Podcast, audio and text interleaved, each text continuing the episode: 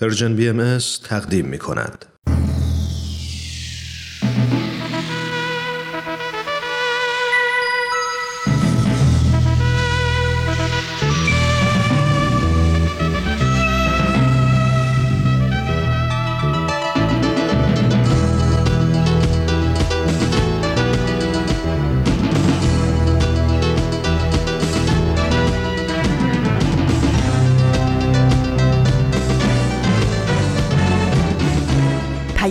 دوست. برنامه ای برای تفاهم و پیوند دلها.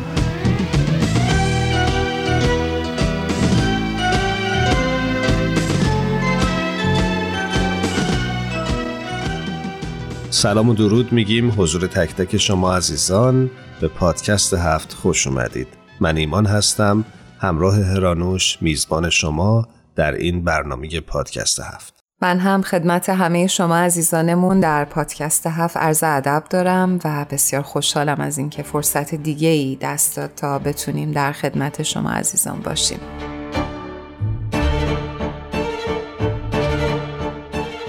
هرانوش موافقی قبل از اینکه راجع به موضوع برنامه حرف بزنیم یه نگاهی داشته باشیم به خبر هفت؟ بله حتما بریم ببینیم در جامعه جهانی باهایی چه خبره.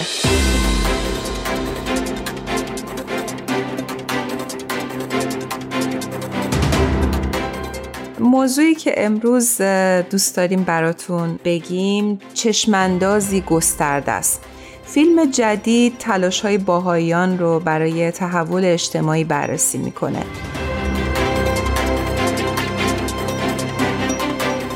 چشماندازی گسترده فیلمی به سفارش بیت اعظم در سیزدهمین کانونشن بین المللی باهایی به نمایش در اومد. این فیلم تلاش ها رو در چهار منطقه از جهان نشون میده که در اون مردم، جوامع و مؤسسات با هم کوشش می‌کنن تا قوه تحول بخش آموزه های باهایی رو به سمت تغییر اجتماعی هدایت بکنن.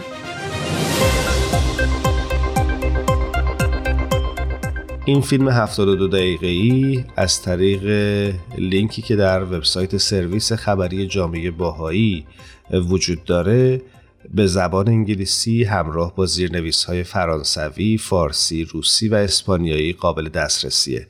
نسخه دوبله فیلم به زبان عربی هم وجود داره. اضافه بر اینها چشماندازی گسترده در وبسایت یوتیوب هم قابل مشاهده است. و دوستان ما در رسانه Persian BMS اون رو برای شما هم به فارسی دوبله کردن.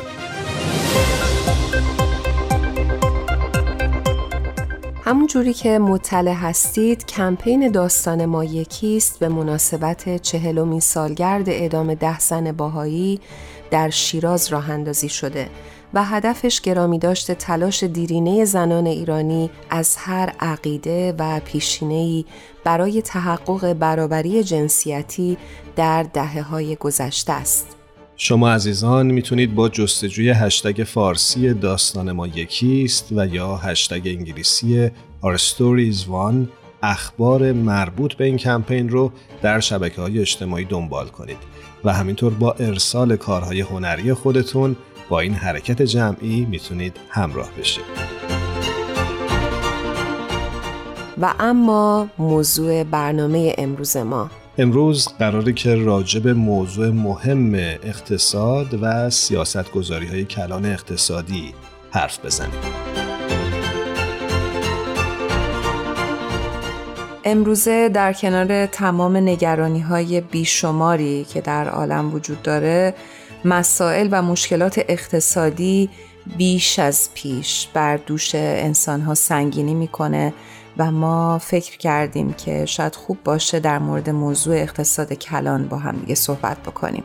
یکی از مشکلات بزرگ جامعه بشری در طول تاریخ مسئله فقر و همینطور عدم توازن در توزیع منابع مادی بوده.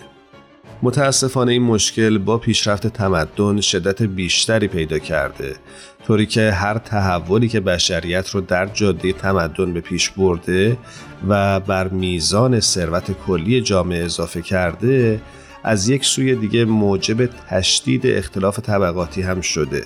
چرا که ثروت حاصله به نحو عادلانه توضیح نمیشه و فقط عده محدودی ازش بهره مند میشن.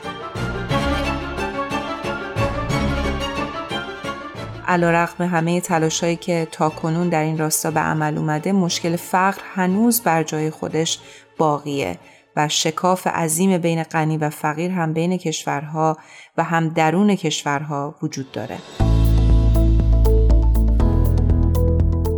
و اما تقویم امروز جمعه پنجم خرداد 1402 خورشیدی برابر با 26 ماه می 2023 میلادی و شما شنونده یک قسمت دیگه از پادکست هفت هستید.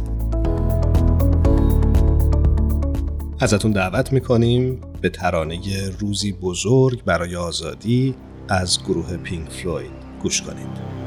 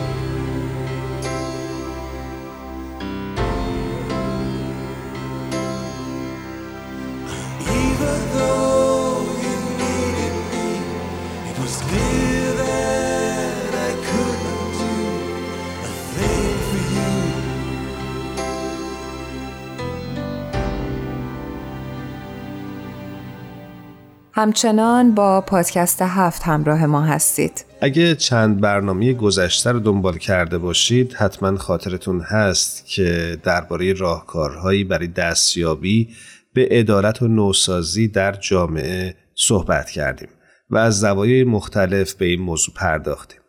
اما امروز در ادامه راه می‌خوایم راجع به مدیریت اقتصادی در یک کشور بیشتر حرف بزنیم. عزیزانمون دقت کردید که هر روزه چقدر این عبارات رو می‌بینیم یا میشنویم. واجه های مثل اشتغال زایی، ثبات قیمت ها، توزیع عادلانه درآمد و رشد مداوم، بازار سهام و ارز همه اینها در چارچوب سیاست گذاری های کلان اقتصادی تعریف میشن. اینکه اصلا چطور به یک اقتصاد پویا تبدیل بشیم، چطور در مسیر توسعه قرار بگیریم. همه اینها لازمش شناخت ابعاد مختلف اقتصاد کلانه. برای همینم در این برنامه از دو اقتصاددان دعوت کردیم که با ما همراه بشن و در راه شناخت این پدیده به ما کمک بکنن. بریم با آقایان دکتر ایرج آبدیان و دکتر فرهاد ثابتان همراه بشیم.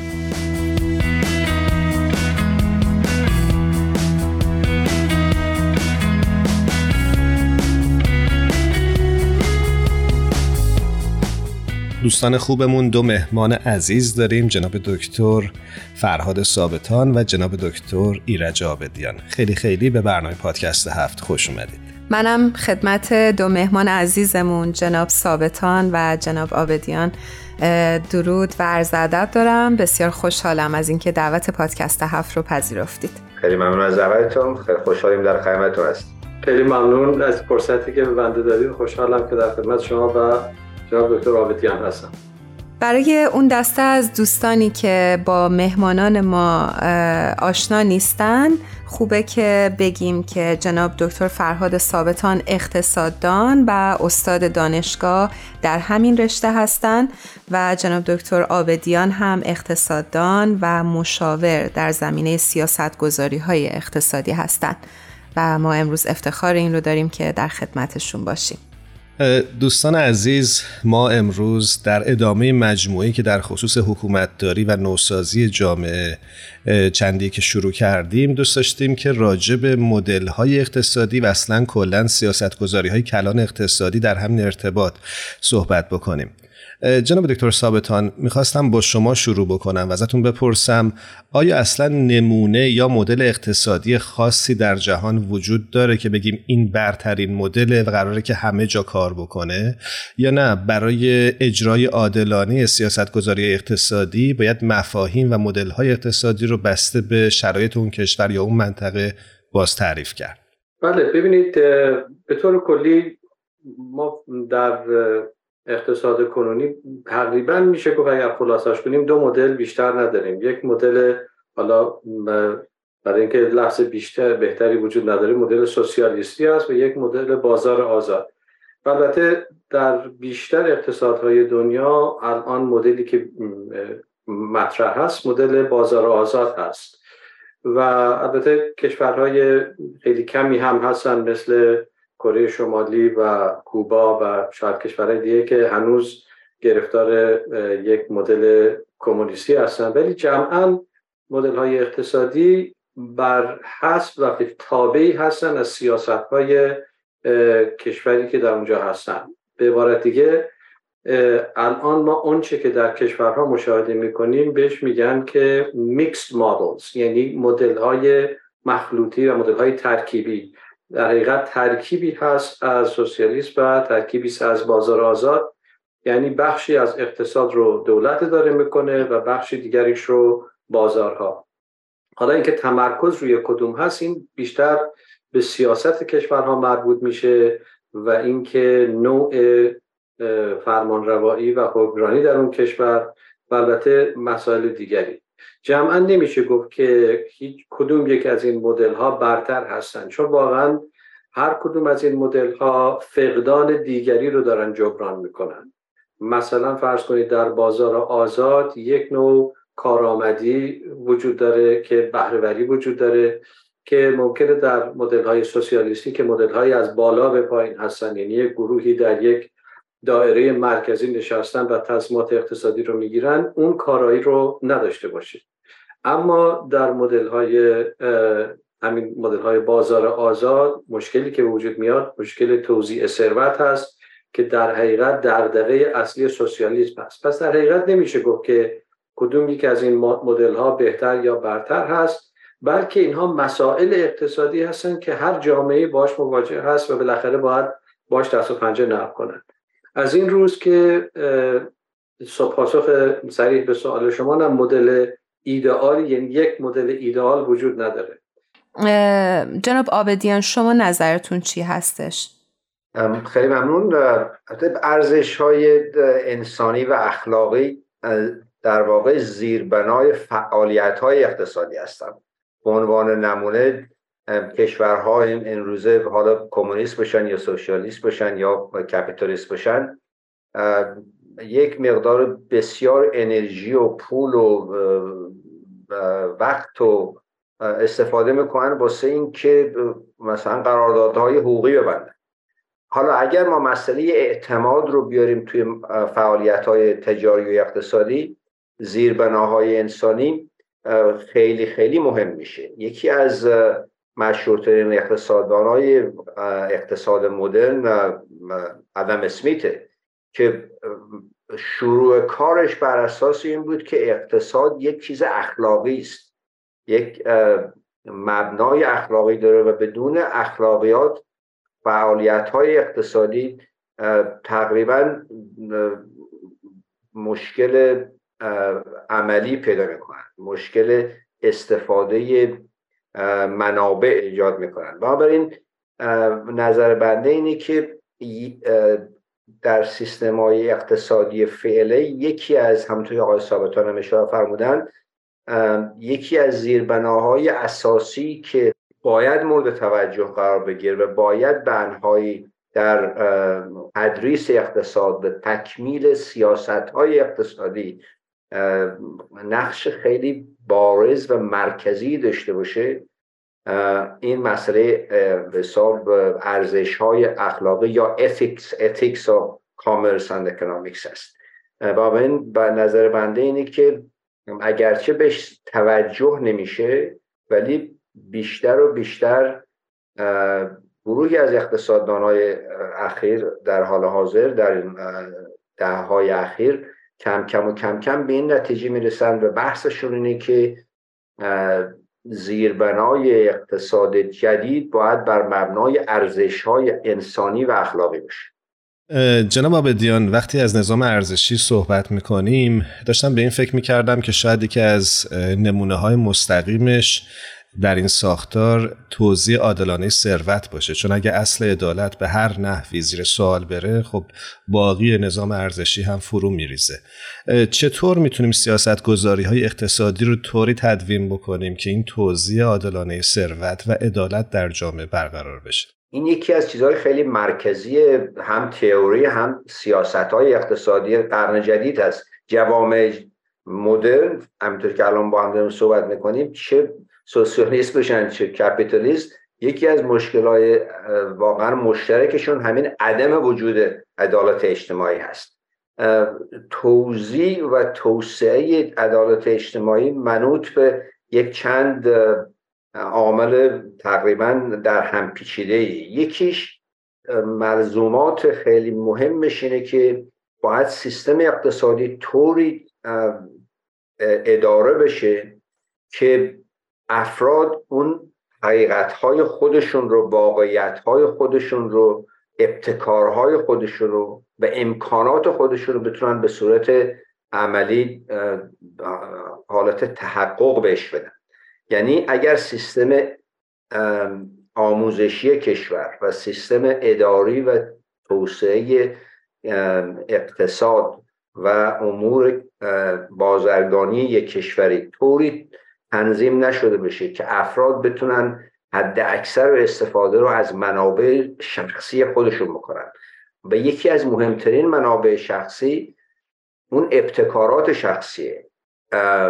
این یکی از واقعیت است که در سیاست های اخیر اقتصادی بهش توجه به اندازه کافی نشده. البته بعضی از متخصصین خیلی روی این مسئله عمل داشتن ولی اکثریت کشورها اینو این مسئله رو دست کمش می‌گیرن.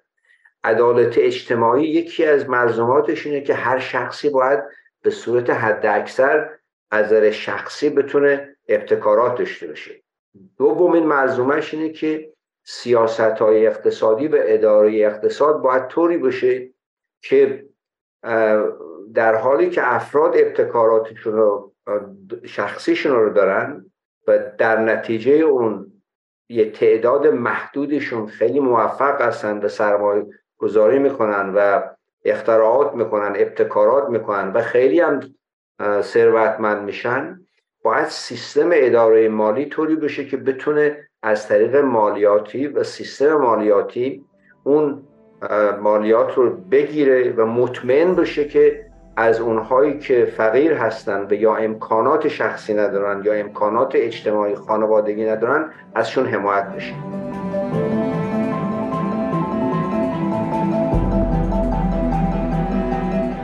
جناب ثابتان من می‌خوام اینجا از شما بپرسم که نظر شما در خصوص مواردی که جناب آبدیان گفتن چیه؟ چطور میشه بین رشد اقتصادی فردی و کنترل شکاف طبقاتی در واقع توازن ایجاد کرد؟ بله من با آنچه که جناب آبدیان فرمودن کاملا موافق هستم این مسئله یکی از مهمترین بخش سیاستگذاری دولت هست که بتونه اقتصاد رو تنظیم کنه. متاسفانه در اقتصاد کلاسیک که الان بیشتر در جوامعی رو که می‌بینیم هست این است که معتقدم ما نگران توزیع درآمد نباید باشیم. چرا؟ چون که اقتصاد یک سیستم خیلی طبیعی هست و مثل مثل یک مدل ماشینی فیزیک هست که خودش به خودی خود کار می‌کنه. نیازی است که از خارج بهش دستوراتی برسه که چیکار کنه. و این سیستم خودش میاد و توزیع درآمد رو بر مبنای تولید و بر مبنای مصرف خودش مشخص می‌کنه. مثلا اینکه کارفرماها میان به مقداری که مقدار کارایی کارمند یا کارگر بهش حقوق میدن. خب اگر کسی که کارایی نداشته باشه حقوقش کمتره. اونی که کارایی بیشتر داشته باشه حقوقش بیشتر در نتیجه از همینجا ما وارد یک فاز متاسفانه اختلاف طبقاتی و شکاف طبقاتی و درآمدی میشیم شکاف ثروت. و الان می‌بینیم که تقریبا شاید بشه گفت 7 ده نفر واقعا نفر دارم میگم در دنیا شاید 20 درصد منابع رو در اختیار دارن. یعنی یک مشکل خیلی اساسی ما باش مواجه هستیم. اما در خصوص این که خب چه کار میشه کرد؟ یک سری سیاست های مالیاتی هست بدون شک ولی یک نکته ای که زیاد الان شاید مورد توجه نیست و بعضی از اقتصاددان ها دارن بهش توجه می‌کنن یک درآمد اساسی حد اقلی هست. بهش میگن مینیمم بیسیک اینکام به عبارت دیگه این نظریه داره میگه که اگر ما می‌خوایم واقعا اون شکاف ثروت رو از بین ببریم باید تمام کسانی که زیر خط فقر هستند یا با بیوکاری مواجه هستند اینها یک حد اقل درآمدی رو داشته باشند و این حد اقل درآمد از مالیاتی پرداخت میشه که از کسانی که متمولتر هستن و حقوقهای نجومی دارن اخذ میشه. و این راه حل به نظر من نه تنها یک راه حل مناسب است بلکه راه حلی است که کاملا مطابق با موازین حقوق بشر هست. همونطور که قبلا هم عرض کردم یکی از ارزش هایی که اقتصاد زیاد شاید بهش توجه نمی‌کنه مسائلی است که مربوط به حقوق انسان و حقوق بشر هست و این در حقیقت این رویه‌ای که الان عرض کردم می‌تونه تطابق داشته باشه با رعایت و احترام به حقوق بشر یعنی حقوق انسانی است که اگر انسان حق حیات داشته باشه پس دولت موظف هست که این حقی رو که انسان داره بهش اعطا بکنه یا اینکه لاقل مانعش نشه. اگر اون قشری که زیر خط فقر هستن بیکار هستن دوباره روی کار بیان و در چرخه اقتصاد شرکت کنن وقت اون چیزی که جناب آبدیان هم فرمودن عملی میشه. یعنی خلاقیت ها ابتکارهای اینها به کار میفته یک نیروی جدید یک خون جدیدی وارد چرخه اقتصادی میشه و از این رو یواش یواش رشد اقتصادی به مراتب بیشتر میشه. اجازه بدید من یک یک نکته خیلی کوتاهی رو عرض کنم که در بحث های اخیر همیشه مسئله عدالت اجتماعی رو گذاشتن وظیفه دولت ها البته این خیلی مسئله مهمیه چیز مرکزیه حضرت عبدالبها در مباحثات و مکاتباتی که با آقای اندرو کارنگی دارن یک موضوع خیلی حساس و مرکزی رو بهش اشاره می‌کنن و اون اینه که وظیفه بروج یا عروج و تداوم عدالت اجتماعی فقط مسئول به دولت ها نیست. باید جامعه یک طرز تفکر و بینش جدید داشته باشه بلخص اونهایی که ثروتمند هستند در تعریف جدید انسان و که ما داریم روش کار می‌کنیم در این قرن اخیر و قرنهای آینده یکی از موضوعی که پیش خواهد اومد اینه که ثروتمندان خودشون باید احساس وظیفه کنن که این فقط وظیفه دولت نیست که عدالت اجتماعی به وجود بیارن بنابراین اسدالله اشاره میفرمایند به اهمیت مواسات و اون خیرخواهی اگه بخواد و به صرف این که واسه خودشون نه واسه کسی دیگه توسعه و تشویق مساوات خیلی مرکزی هست در این مسئله. بنابراین تا اونجا که به فهم بنده می‌رسه مسئله عدالت اجتماعی محتاج به اینه که نه تنها دولت ها پول به حساب پول مالیه عمومی رو خرج اسلحه و کشت کشتار نکنن اون که بدون شک. علاوه بر اون باید سرمایه گذارها و بقیه جامعه هم شریک باشن باسه دولت که بتونن عدالت اجتماعی رو بهش یک مفهوم عملی و واقعی بده دقیقا و داشتم فکر می کردم که چقدر استرس ها و استراباتی که بر پیکر جامعه وارد اومده خلاقیت ها و اون پتانسیلی که شما دو عزیز فرمودین چقدر خوابیده و این چقدر نیاز هستش که جامعه ما یک پتانسیلی باشه که در واقع اون خلاقیت ها بروز داده بشه و اقتصاد یک چرخه جدیدی رو تجربه بکنه. امیدوارم که خیلی زود این اتفاقات بیفته و جوامع به این رشد و بلوغ برسن. هر روزه بیشتر و بیشتر بهش نزدیک بشن. به اون رسیدن یکی از ملزوماتش اینه که یا انسان ها ماها از طریق تفکر و از طریق مشاوره و اینا به اون, به اون نتیجه می‌رسیم یا اینکه همه چیزی رو امتحان می‌کنیم وقتی همه چیز به شکست خورد بل اجبار می‌بینیم که دیگه راه چاره به جز اون وجود نداره که ما باید یک فرمول جدیدی یک مفهوم جدیدی و یک تعریف جدیدی از این الفاظی که استفاده می‌کنیم یا از این واجه هایی که استفاده می‌کنیم. مثلا عدالت اجتماعی مثلا موفقیت. موفقیت در امور اقتصادی و مالی باید دو مرتبه تعریف بشه. اگر اینا رو با هم به یک واجه های جدیدی تبدیل کنیم زودتر به این نتیجه می‌رسیم که رفاه شخصی و رفاه اجتماعی غیر قابل تفکیک ترقی و موفقیت شخصی و اجتماعی غیر قابل تفکیک با این خیلی از چیزا عملی تر میشه. دقیقا.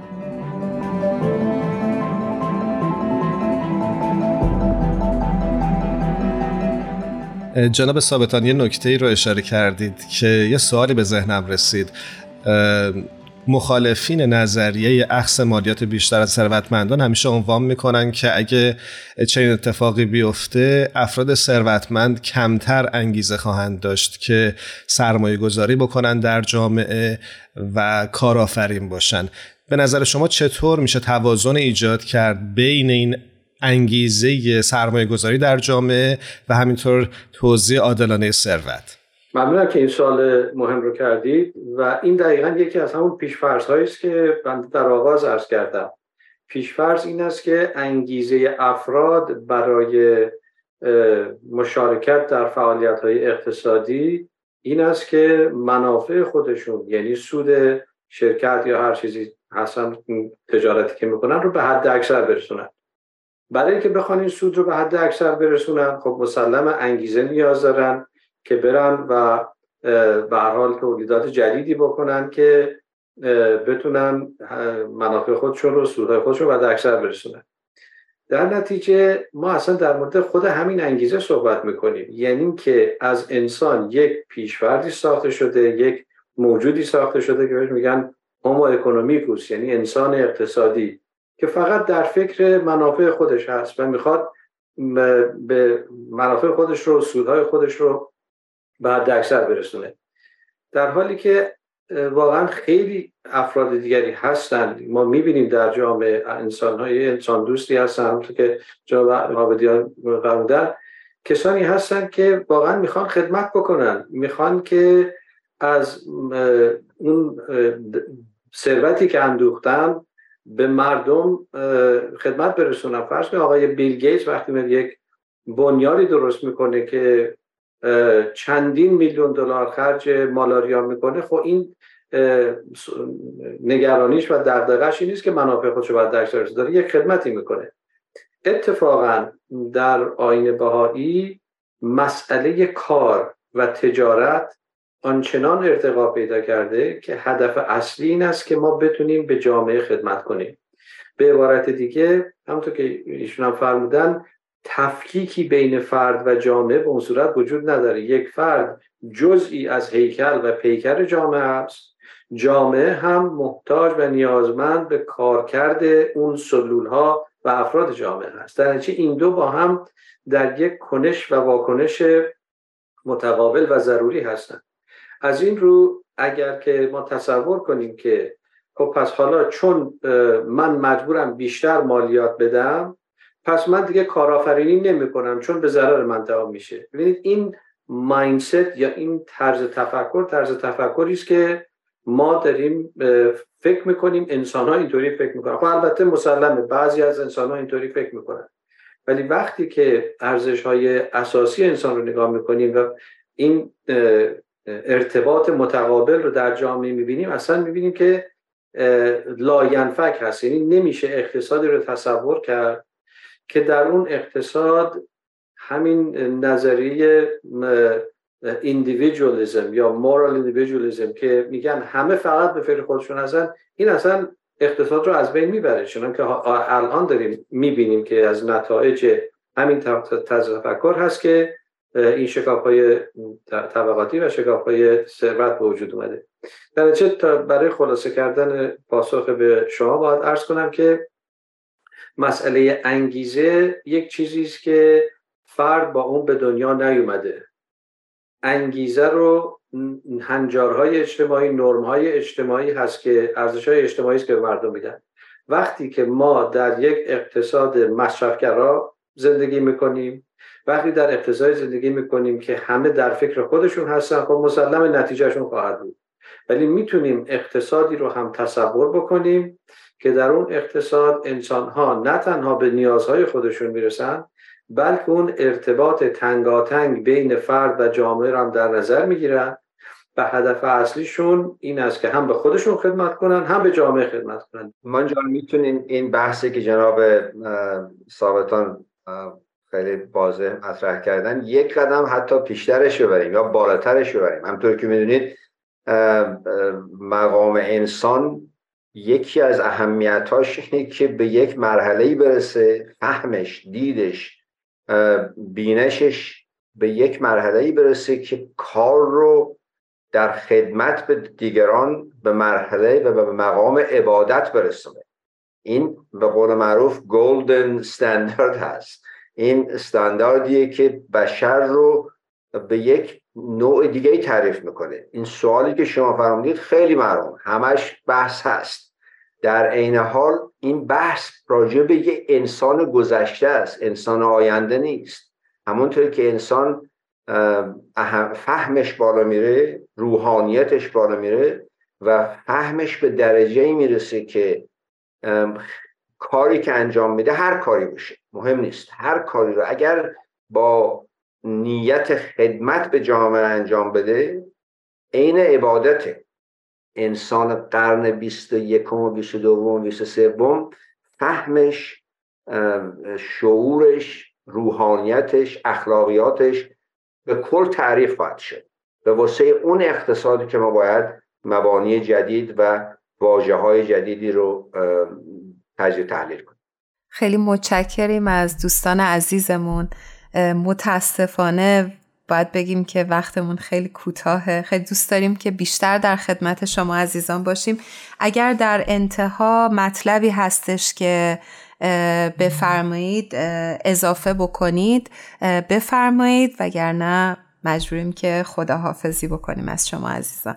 بله واقعا سوالات مهم رو شما مطرح کردید و انشاءالله بشه این بحث رو در جلسات آینده هم ادامه داد. چون اقتصاد یک, یک مسئله چند بعدی و چند وجهی است. و اینها واقعا جای صحبت داره. یعنی یک گفتمان اجتماعی هست که مسائل اقتصادی رو فقط در قالب پول و تراکنش های اقتصادی نبینیم. البته اون هم بسیار قاعد اهمیت است. اقتصاد خیلی فراتر از این هاست همطور که جناب آبدیان فرمودن ادم اسمیت یک کتاب دیگری غیر از اون کتاب مشهورش داره به نام Theory of Moral Sentiments یعنی نظریه احساسات اخلاقی انسان و این رو ادغام می‌کنه با اقتصاد. در نتیجه ما وقتی می‌خوایم اقتصاد رو مورد تجزیه قرار بدیم بررسی کنیم خیلی لازم هست که به این امور مکمل اون هم برسیم که بتونیم یک اقتصاد سالم رو طراحی کنیم. سپاسگزارم. پس اگه موافق باشید ما یک برنامه دیگه ای رو هم به این موضوع اختصاص بدیم و صحبتمون رو در اون برنامه شاید بست بدیم در خصوص این مواردی که شما بهش اشاره کردید. و ازتون قول بگیریم که یک بار دیگه هم مهمان پادکست هفت باشید در خدمتتون خواهیم. خیلی ممنون از فرصتی که من دادید. بی نهایت از لطف شما متشکرم. خدا نگهدارتون.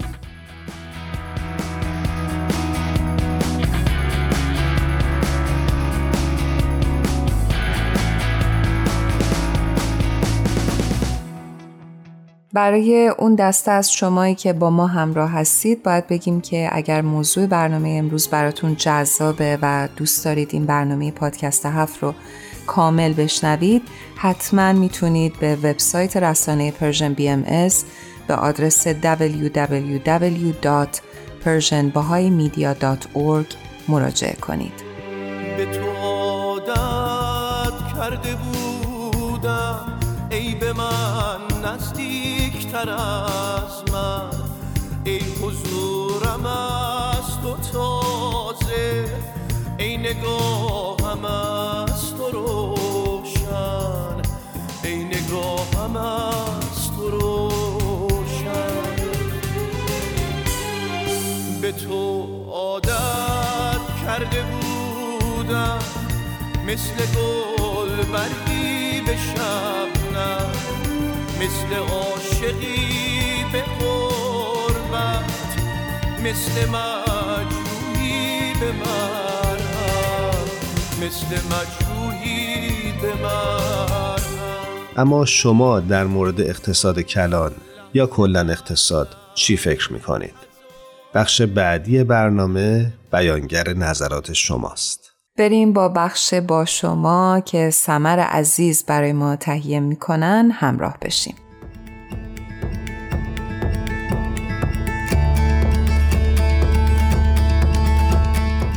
شنونده های عزیز پادکست هفت خوش اومدین به بخش با شما.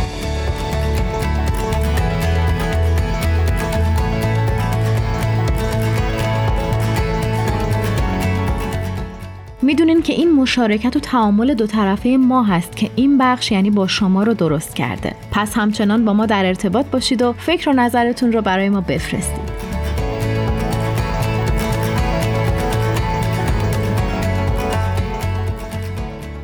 به نظر شما ویژگی های یک سیستم اقتصادی مناسب که منجر به رفاه مادی مردم بشه چیه؟ آیا می‌تونیم نظام اقتصادی رو داشته باشیم که مانع از فقر و ثروت مطلق عده معدودی از افراد جمعیت بشه؟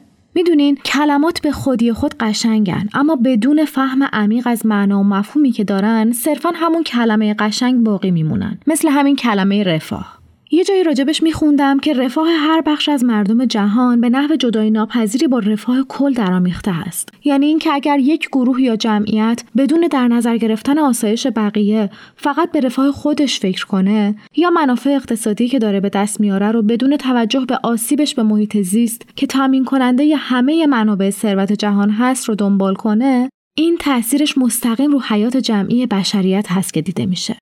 یکی از مفاهیمی که می‌تونه زیر ساخت یک نظام عادلانه اقتصادی باشه باور به شرافت ذاتی نوع انسانه اینکه روح انسان ذاتا منعکس کننده خصوصیات الهی مثل عدالت، صداقت، بخشندگی و درستکاریه.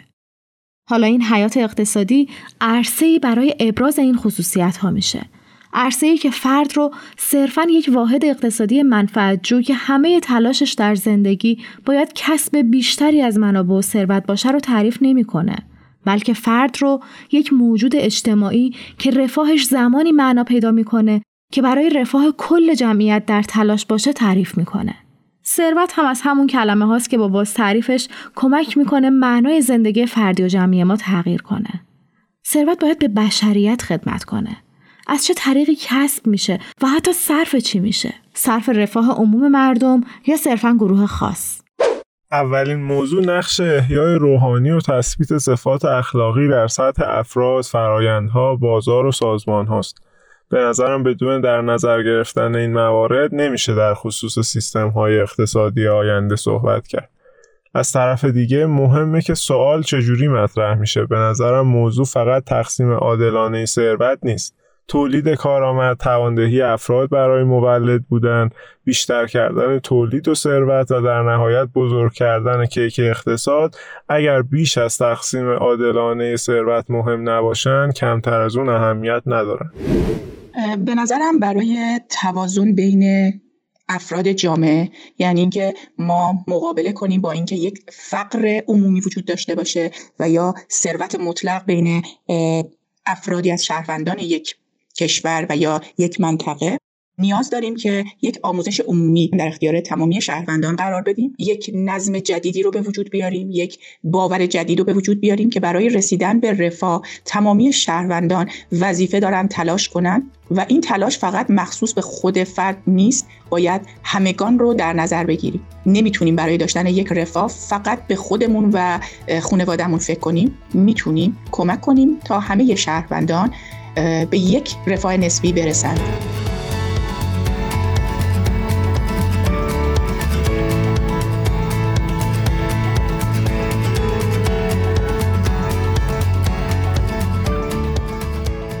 فکر می‌کنم این سیستم قبل از اینکه هر سازوکار یا عملکردی بخواد داشته باشه باید یک سری اصول و چارچوب های فکری رو برای خودش در نظر گرفته باشه. مثل اینکه این سیستم باور داشته باشه که انسان ذاتا شریف عزیزه و با عزت خلق شده و باید برای بهبود شرط زندگی هر انسانی تلاش کرد. اینکه عدالت و انصاف رو توی این سیستم حتما بتونیم ببینیم مشاهده کنیم و این سیستم باور داشته باشه که ثروت واقعا عادلانه تقسیم نشده در جهان و برای اینکه بخوایم به اون عدالت در تقسیم بندی نزدیک بشیم احتیاج داریم که از یک سری استفاده کنیم تا مردم جهان هم بتونن از این ثروت عادلانه بهره مند بشه حالا میشه در مورد تعدیل ثروت هم صحبت کرد. موضوع بخشندگی سهیم شدن کارمندان در سود شرکت ها اهمیت تحصیل به خصوص تحصیل دختران اهمیت یادگیری فن حرفه یا مهارت خاص اینا هم خیلی مهمه. سیستم مالیاتی و استفاده درست از مالیات ها در جهت فرهنگسازی و بهبود بسترهای رشد اقتصادی هم مهمه. و یه مورد دیگه هم که فکر می‌کنم اینه که این سیستم بتونه به تواندهی افراد چه به لحاظ روحانی چه مادی بپردازه یعنی کمک کنه که افراد توانمند بشه باز فکر می‌کنم که این توازنی که بخوایم در سیستم اقتصادی داشته باشیم باید مبتنی باشه بر تفکر آدمهایی که توی اون سیستم قرار دارن که اونها باور داشته باشن که ثروت فقط مختص به خودشون نیست یا اون فردی که فقیر باور داشته باشه که فقر از آن اون نیست و می‌تونه این شرایط تغییر کنه. و خود این افراد چه اون ثروتمند چه اون فقیر بکوشن در راه اینکه باورهاشون رو تغییر بدن. مثلا اون فرد ثروتمند از ثروتش برای کمک کردن و توان افزایی بقیه افراد جامعهش استفاده کنه. نه اینکه یک مانع هایی تو این سیستم قرار بدین که افراد بیش از یک حدی نتونن به ثروت دست پیدا کنن.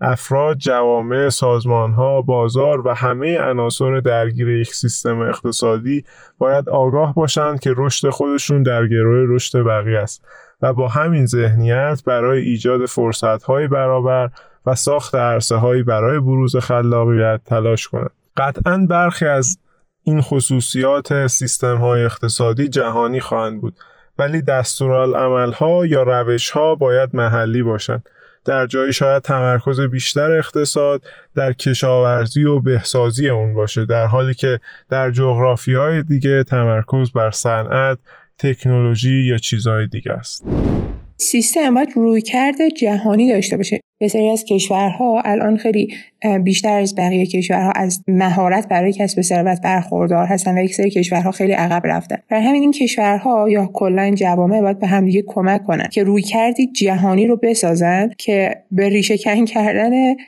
فقر در وهله اول کمک کنه و بعد از اون کمک کنه که ثروت و منابع به صورت عادلانه تقسیم بندی بشن. اما باید هر جامعه روی کرده محلی و مبتنی بر واقعیات داخلی خودش رو هم در پرتو این سیستم به پیش بگیره. چون واقعیت کشور ایران با کشور سوئد یا نروژ خیلی متفاوته اما هر دوی این کشورها به یک بازسازی اقتصادی احتیاج داره با دیدن واقعیت های دنیا و شیوه های فکری متداول در دنیای اقتصاد می‌فهمیم دنیا به شدت نیازمند یک نظام اخلاقی مشترکه. افراد، جوامع و مؤسسات باید یاد بگیرن که چطور در عمل می‌تونن رفاه جمعی رو از طریق خصوصیات روح انسانی مثل عدالت، سخاوت، همکاری یا مساعدت متقابل ترویج بدن. تک تکمون تو زندگیامون در تلاشیم برای پاسخ دادن به این سوال. تا با شما بعدی خدا نگهدار.